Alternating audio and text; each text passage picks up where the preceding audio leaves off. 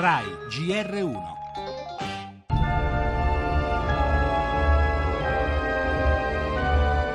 I directed the movie.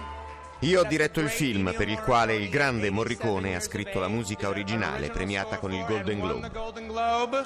For Ennio and his wife, I say thank you and grazie. Grazie. Molte volte non mi sono aspettato che lui mettesse la mia musica.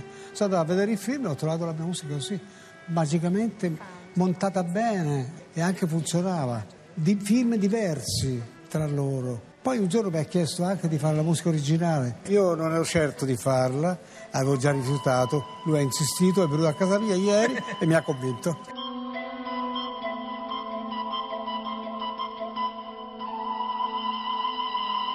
Queste premiazioni sono molto più importanti per il cinema, per la sua pubblicità, è molto importante certamente per i protagonisti, quindi anche per me. Non è mai un punto d'arrivo.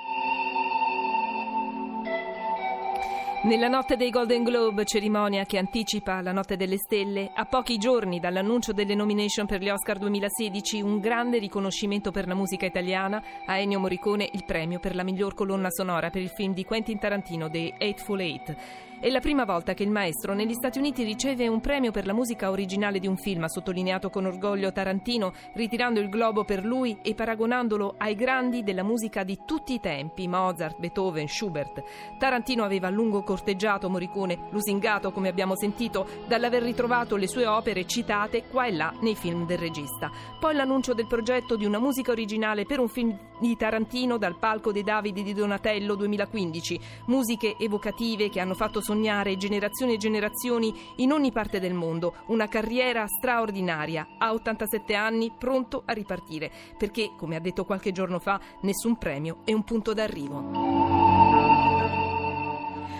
Ancora nel nostro giornale, oggi alla Camera il voto sulla riforma costituzionale. Renzi decideranno i cittadini con il referendum. Il pasticcio di quarto, tensione tra i grillini che chiedono le dimissioni del sindaco per l'inchiesta anticamorra. Né occupati né pensionati. Il dramma dei nuovi poveri ultra 55 anni. Vent'anni fa la tragedia del piccolo di Matteo, il delitto che ha cambiato il volto della mafia. L'affaire El Chapo, nei guai Sean Penn per l'intervista col narcotrafficante, l'ira della Casa Bianca. Le trivelle alle isole Tremiti, il governatore Emiliano al GR1 traditi dal governo. E per lo sport il campionato. Napoli campione d'inverno, ma la Juve recupera.